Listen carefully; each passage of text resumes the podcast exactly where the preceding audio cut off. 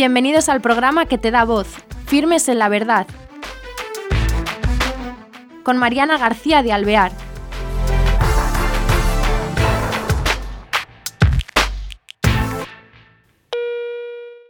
Hola queridos oyentes, bienvenidos a este nuevo programa de Firmes en la Verdad. Tenemos con nosotros al otro lado del Hangout a un sacerdote recién ordenado, él es mexicano, ha ordenado hace cuatro meses y eso la verdad nos alegra muchísimo. Y él eh, nos va a hablar sobre, eh, él es exalumno del Seminario Conciliar de México en Tlalpan y que pertenece al Arquidiócesis de México y nos va a hablar de su experiencia allí con los medios y todo. Él nos va a acercar a ese mundo del que ya acaba de salir. ¿Qué tal? Él se llama Padre Alberto Orozco. ¿Qué tal está, Padre? Qué alegría tenerle con nosotros. Muchas, muchas gracias. Encantado de estar aquí con ustedes. Un placer. Y enhorabuena por esa ordenación. Pues como apenas estamos empezando, ahora seguir todo el camino de servicio y de seguir desarrollando pues, el trabajo que se ha hecho en estos años de preparación. Qué bien. Cuéntenos del trabajo que usted hacía en el seminario de Tralpan en la Arquidiócesis de México que es muy interesante todo, por todo lo que conllevó al seminario, a su experiencia. Háblenos de esa herramienta nueva de evangelización. Bueno, mira, eh, pues esto surge de, de, Yo trabajo con las hermanas en el hogar de la madre, eh, para mí, pues, conozco algunas de ellas y me da mucho gusto. Yo les platicaba de mi experiencia de algunos años en la producción de un video muy grande que se llama Sembradores de Esperanza. Yo siempre quise hacer. Cuando yo entré al seminario hace nueve años, vi un video que hizo la Conferencia del Episcopado Americano que se llama Fisher of Men. ¿no? Lo, vi, me encantó y, ¿no? me, me gustó mucho el video a algunas personas que hacían promoción vocacional no les gustaba ese video y porque decían que era muy de Hollywood, con mucho drama y con mucho sentimiento, ¿no? Pero un trabajo excelente y pues a mí siempre me gustó mucho el cine todo este tipo de cosas, mucho ver YouTube, me gusta, me encanta. Entonces durante tres años, casi cuatro años, yo tenía la idea de hacer un video como el de Estados Unidos adaptado a América Latina. Siempre fue ese como mi sueño. Y cuando estaba yo en primera teología, me pidieron que participara en la pastoral vocacional. Yo y todo mi grupo eh, trabajamos en la pastoral vocacional. El padre Julián López Amosorrutia, que era el rector en ese momento, pues nos dio mucho, mucho cuerda, nos dio mucho carrete para que lo pusiéramos y todo. Mis hermanos hicieron cada uno muchas propuestas diferentes, pero... ¿Cuántos estaban en el grupo entre los hermanos y usted? Éramos 19. Entonces hubo unos que visitaron muchas cosas, unos que hicieron eh, festivales cantables, y yo me encomendé, además de trabajar en una cosa que se llama el Centro de Orientación Vocacional. ¿Centro de qué? Orientación Vocacional. Orientación Vocacional, sí. Que es un espacio, es un espacio estándar en casi todos los seminarios, donde pues los muchachos que tienen inquietud durante el año pueden ir un día en la mañana, a hablar un poco de la vocación, hablar todas estas cosas, ¿no? Entonces, antes de empezar ese año de servicio, se nos dio una capacitación para ser promotores vocacionales y tomamos un curso, mucha literatura de promoción vocacional. Y yo quería hacer mi video. Primera cosa que es como muy difícil, tú puedes hacer lo que quieras. Cuando quieres hacer un video de promoción vocacional, sí, sí, uno que esté padre, que sea bueno y que convenza frente a gente que se dedica a producir videos, dicen, sí, eh, ¿a quién lo vas a dedicar? Eh, ¿Cuánto te quieres gastar? cuántas locaciones vas a tener, cuántas entrevistas, cuál es un tono de recreación, teológico, es musical. Entonces empiezas a darte cuenta que para un video es muy difícil. Lo más importante que uno tiene que tener con mucha claridad es qué quieres lograr. O sea, ¿a quién estás hablando y qué, ¿Qué quieres lograr con la persona a la que le estás hablando? ¿Quiénes son tus, eh, quién es el, el, receptor de tu material? ¿Qué le quieres decir a estas personas? Porque puedes hacer un video de promoción del seminario para los seminaristas, que los seminaristas lo vean y digan, ah, pues qué bien, qué bueno que estoy yo aquí, qué, qué, qué padre, ¿no? Y a veces haces, haces eso, las empresas hacen material audiovisual para que sus empleados se sientan contentos de trabajar en, en su empresa, ¿no? Como de autopromoción o puede ser un video para que los sacerdotes se sientan muy contentos de haber estudiado en este seminario.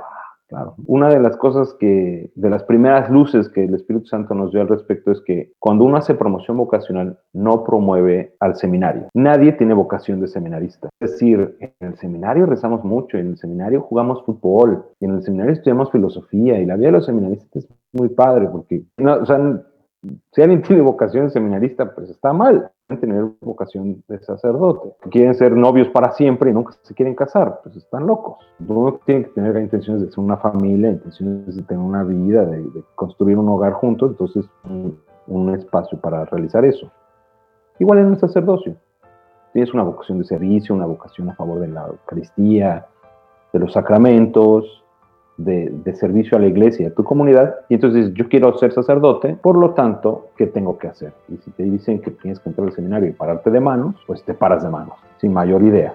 Entonces, la primera luz que tuvimos fue de, de hacer un video de promoción sacerdotal, o sea, que explicara qué es un sacerdote. Y la segunda pregunta, que era como más difícil, ¿a quién estás hablando? ¿no? Eso es, es mucho trabajo para, para decir, bueno, un video que cuando lleguen los 20 o 30 muchachos que yo estoy buscando, pues les pongo este video y queda muy padre, muy bonito. Dice, no, es que necesito que lo vean más personas. Entonces decidimos que buscar vocación, una vocación sacerdotal es como buscar oro. Uno tiene que mover 30 toneladas de tierra para encontrar 3 gramos de oro. Ajá, una pepita de oro. Entonces íbamos a hacer el video con la mayor cobertura posible, que pudiera verlo niños, adultos, abuelitas, alejados, todo el mundo puede ver el video y a todo el mundo les, le habla el video porque la idea era, el concepto del, que, queríamos transmitir es, el sacerdocio es un proyecto de vida válido, un proyecto de vida plausible. Si tú eres mamá y ves ese video y luego tu hijo te dice que quiere sacerdote, tú dices, ah, yo vi un video, es un video muy bueno que me explicaba qué hacen los sacerdotes y creo que está bien que mi hijo lo sea. Un video que los seminaristas le pueden poner a su mamá o que se lo puedes poner a tus hermanos para que entiendan qué es lo que tú estás haciendo. Y lo puedes poner en los grupos juveniles, entonces si hay alguien que se siente llamado al sacerdocio,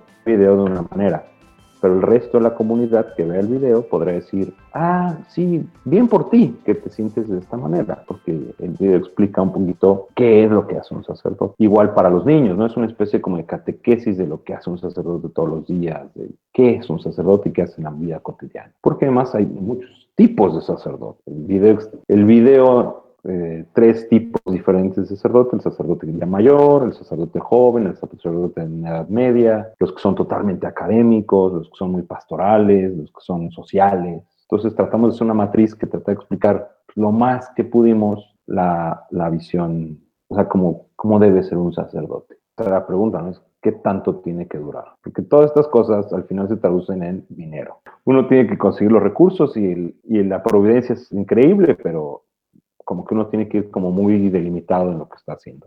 Yo lo imaginé de 25 minutos, porque pienso que es lo que debe durar una catequesis. Si tú tienes una catequesis de una hora en lo que llegan, pelean con la videocaseta, que a ver, pasa la lista, no sé cuánto, pones el video, ves el video de 25 minutos y como para platicar y cerrar y, y ya. Entonces, ese era como el medio de difusión, ¿no? que la gente pudiera encontrar un espacio de parroquia un espacio de conversión para eso, ¿no? Porque incluso existía la idea de decir, no, pues es que lo hacemos para la ciudad del metro. Y si tú estás buscando oro, no te pones a acabar en cualquier lugar. Hay lugares donde sospechas que hay oro y ahí excavas. No, no es un video para que todo el mundo lo vea.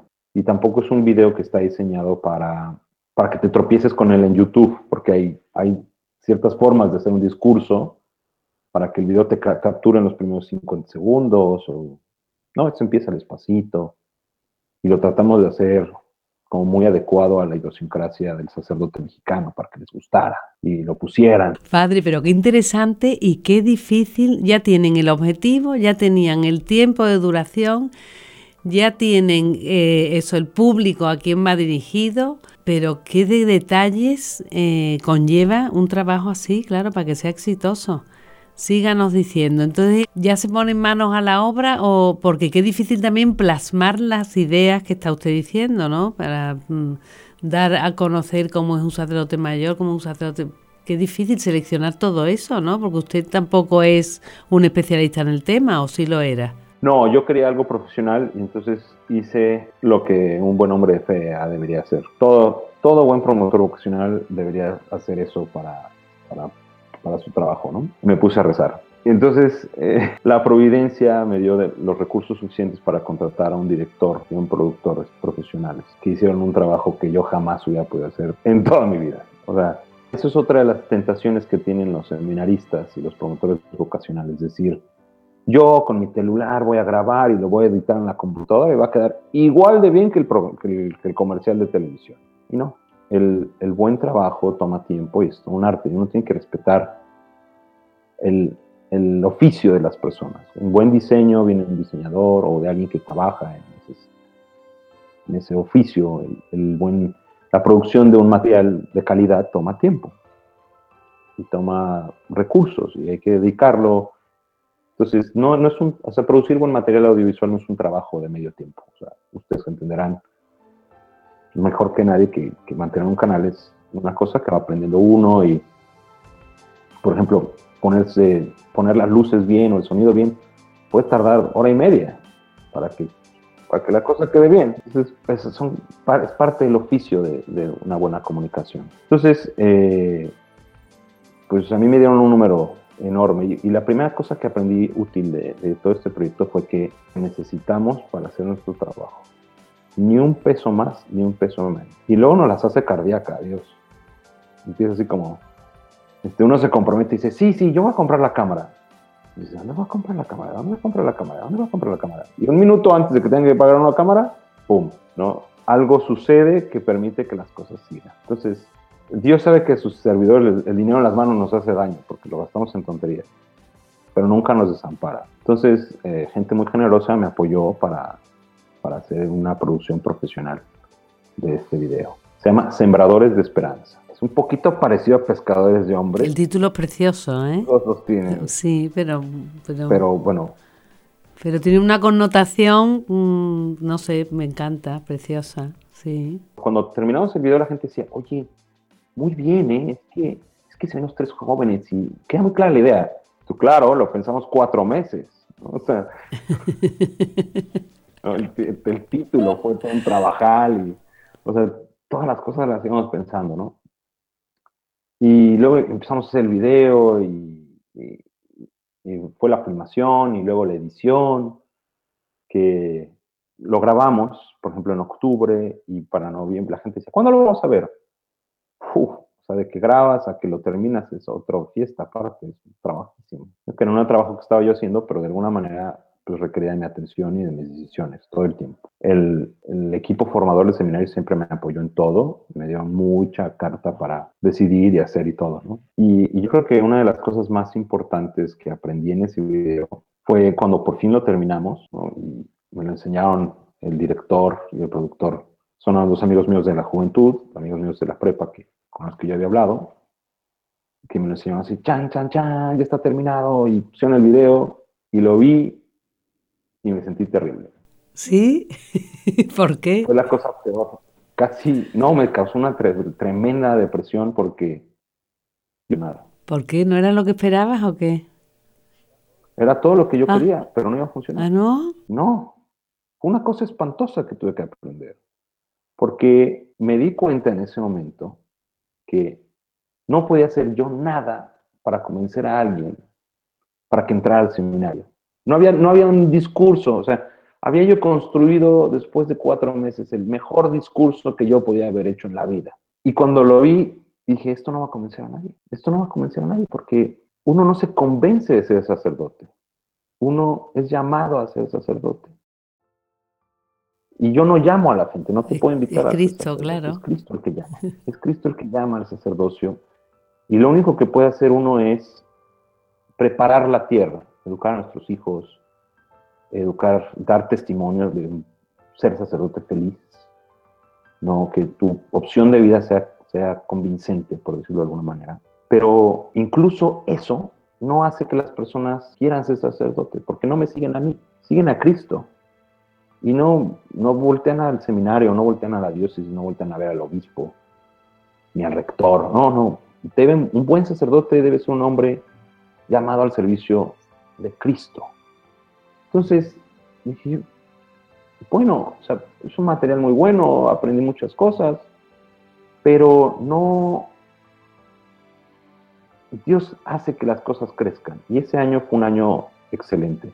Creo que todo el trabajo de mis hermanos eh, que se subieron a camiones, tuvo unos que visitaron todas las parroquias de su zona.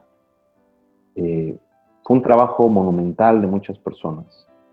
Y la promoción vocacional es un trabajo monumental de muchas personas que no se debe detener, pero no somos nosotros los que generamos las vocaciones. Somos nosotros los que sembramos con esperanza y es Cristo el que hace que las cosas, que la semilla caiga en buena tierra, que la vocación crezca y dé fruto. Yo me sentí súper triste, me deprimí horrible, fueron dos meses así de, ah, ¿qué he hecho con mi vida? ¿no? Porque, porque yo quería, yo quería ganar a Dios, yo quería demostrar que podíamos hacer las cosas mejor. El Señor es el maestro y es el jefe que manda el paso.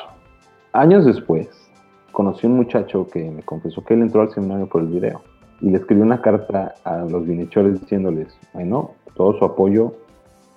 Está garantizado que hay una vocación, que era lo único que yo quería. No, un solo sacerdote es suficiente. Entonces, un muchacho me dijo que, que él estaba en su casa, que él vio el video y sintió súper conmovido. Y luego vio el material porque esta iniciativa no solo no quedó ahí, subió un estándar de calidad. aprendimos muchas cosas, no solo yo, sino eh, el padre Álvaro Lozano, que es el encargado de, la promoción de comunicación social del seminario. Se subió un estándar. Dijimos, no, las cosas se pueden hacer mejor, ¿no? las cosas se pueden hacer bien con tiempo y con planeación y con calma. No, no es como de que rápido tenemos que hacer algo para, para entregarlo en la próxima junta de la vicaría o lo que sea. No, no. Un buen material bien hecho y se genera una página internet que es conciliar.mx, es una excelente página internet donde hay promoción vocacional, donde hay más material. Se generan nuevas series de, de YouTube. ¿no? Tengo dos hermanos que hicieron sus propias series. Eh, les decía, es que tienes que planear lo que estás grabando. Entonces planeé una serie de 12 o de, o de 6 o de 1. Yo hice uno, luego un hermano mío hizo como 20 más cortos de un minuto cada uno, otro usa cuatro de cinco minutos, más o menos es lo que te es más o menos lo que te da tiempo de hacer en un semestre de seminario, 20 minutos de audiovisual de calidad. Tenemos el canal de YouTube del Seminario Conciliar de México, que también es un canal que tiene material de muy buena calidad. Y también me generó mucho respeto para canales como el Seminario de Tijuana o el de Brothers in Black, también uno que me gustaba mucho, que se ve que son canales que tienen pues mucho trabajo. Hay otro de un franciscano que está aquí en, Italia que, hacen muy buen trabajo. Las, siervas del hogar de la madre también hacen muy buen trabajo audiovisual. Me, me sirvió para aprender eso también, que, que la calidad se nota y da fruto, pero el fruto lo da Jesús. Dios es el que nos hace eh, prósperos, se nos hace fecundos. Y no debemos olvidar para quién trabajamos y quién es el que se beneficia de nuestro, nuestro trabajo, que fue lo más importante que aprendí yo de. Aún así, bueno, que eso es lo más importante. Además, queda redondo porque ya nos quedan tres minutos y estamos acabando la entrevista. Pero padre, qué bonito cómo lo ha descrito. Y de todas maneras, ya siguiendo la pista, el vídeo este de Sembradores de Esperanza lo retocaron para o contaron que, bueno, que estaba en Cristo, ya era el, que llamaba, era él y la dedicación era él, ¿transformaron algo o lo dejaron tal cual?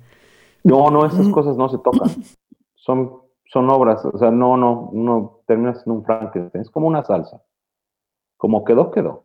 Como quedó, quedó. Ese lo han dejado ahí. ¿Lo podemos ver por YouTube o algo? hay que... Lo pueden ver en YouTube, sí. Sembradores de Esperanza. Seguimos siendo el Uno escribe Sembradores de Esperanza, por lo menos en México. Eh, en YouTube México, si uno escribe Sembradores de Esperanza, es lo primero que aparece. Porque desde luego ya tenemos tanta intriga que lo vamos a ver. ¿eh?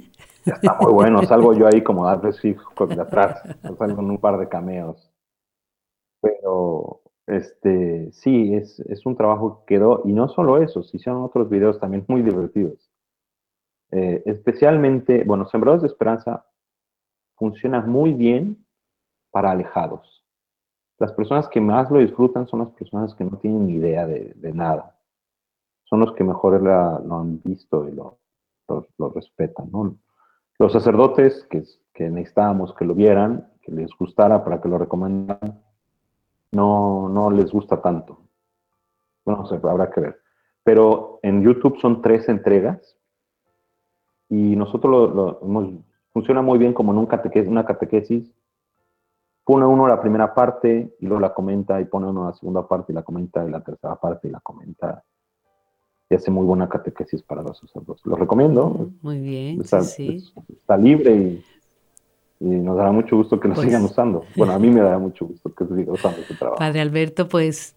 Y si lo quieren criticar y hacer algo mejor, pues bienvenido. Que nos ha encantado este rato que hemos estado hablando con usted. Vamos a ver el vídeo Sembrado desde Esperanza, porque después de haber aprendido la lección que nos ha dado y de que es Cristo el centro de todo y es Él nuestra vocación y la de los sacerdotes más, y es la fuerza de la llamada es esa, ¿no? Que es Él.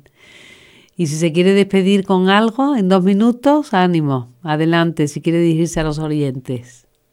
Eh, pues muchas gracias por, recibirme y por, por, escuchar toda esta historia que me da mucho gusto confirmar. Eh, pues recen mucho por las vocaciones y, y, vivan ustedes su propia vocación con plenitud. ¿no? Creo que lo más importante para que haya muchos sacerdotes es que haya muchos hogares santos y muchas tías santas y muchas catequistas santas y, sacerdotes que den testimonio.